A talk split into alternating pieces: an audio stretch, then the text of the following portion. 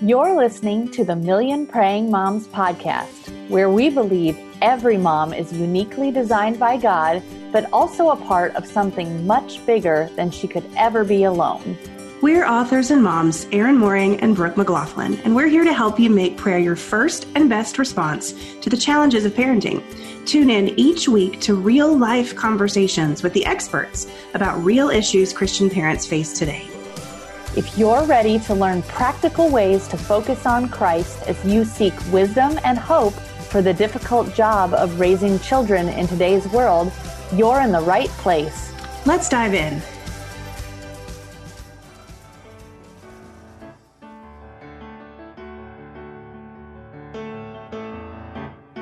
Welcome back to the Million Praying Moms podcast, friends. This is Brooke McGlothlin, co founder of Million Praying Moms.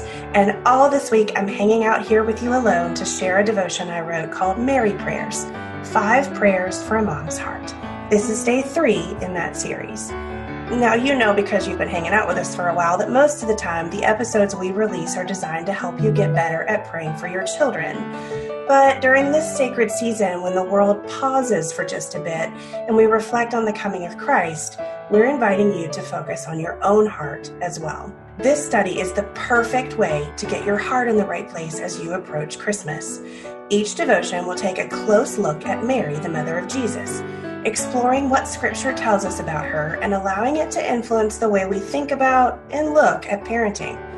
We'll look closely at how Mary interacted with Jesus, what qualities of womanhood she needed to fulfill the call God placed on her life, and pray for God to make us more like her.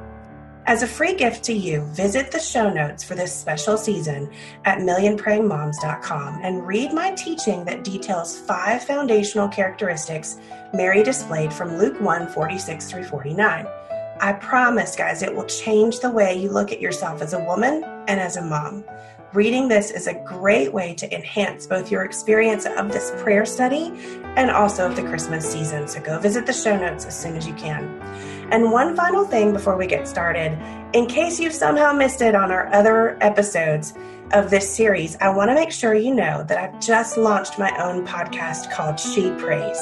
This brand new podcast is designed to complement and come alongside the Million Praying Moms podcast, and it's going to help you make prayer your game plan for all of life, inspiring you to go to God first instead of last, and learn how to let God's Word inspire effective prayers that availeth much.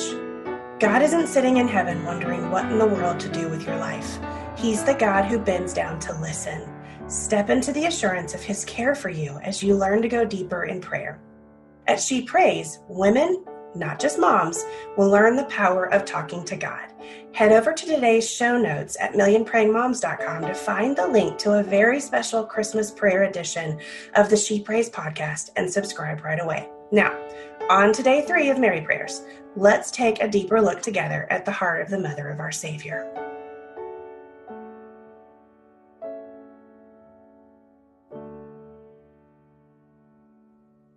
Hey there, friends. Today I want to start by rereading our passage from Luke 2 1 through 5 to set the tone for our study. Remember, I said yesterday that we'd be looking at it for two days. So these verses say, quote, On the third day there was a wedding at Cana in Galilee, and the mother of Jesus was there. Jesus also was invited to the wedding with his disciples. But when the wine ran out, the mother of Jesus said to him, They have no wine. And Jesus said to her, Woman, what does this have to do with me? My hour has not yet come.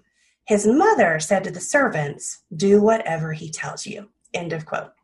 Now, let's go even deeper into this passage where Jesus turns water into wine. Have you ever read these verses and instead of noticing everyone who was there, taken a moment to notice who wasn't there? Most experts believe Joseph Jesus' earthly father, was already dead by the time this wedding took place.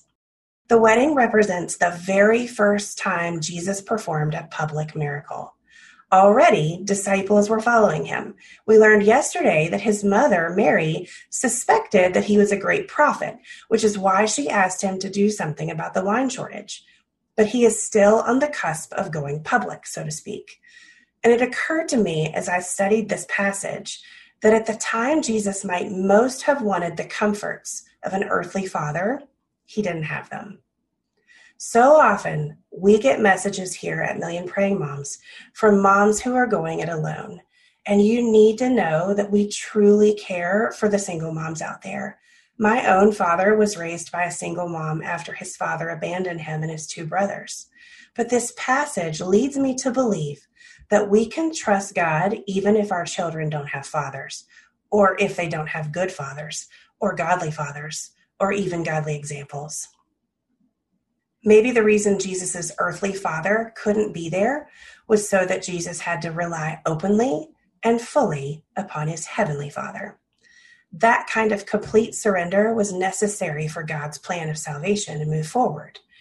Of course, we don't know for sure that this was God's thinking in removing Joseph from the picture, but we do know that others who had been a part of the beginning of the coming of the Messiah had their time on earth come to a close as Jesus' ministry went public. Think about John the Baptist.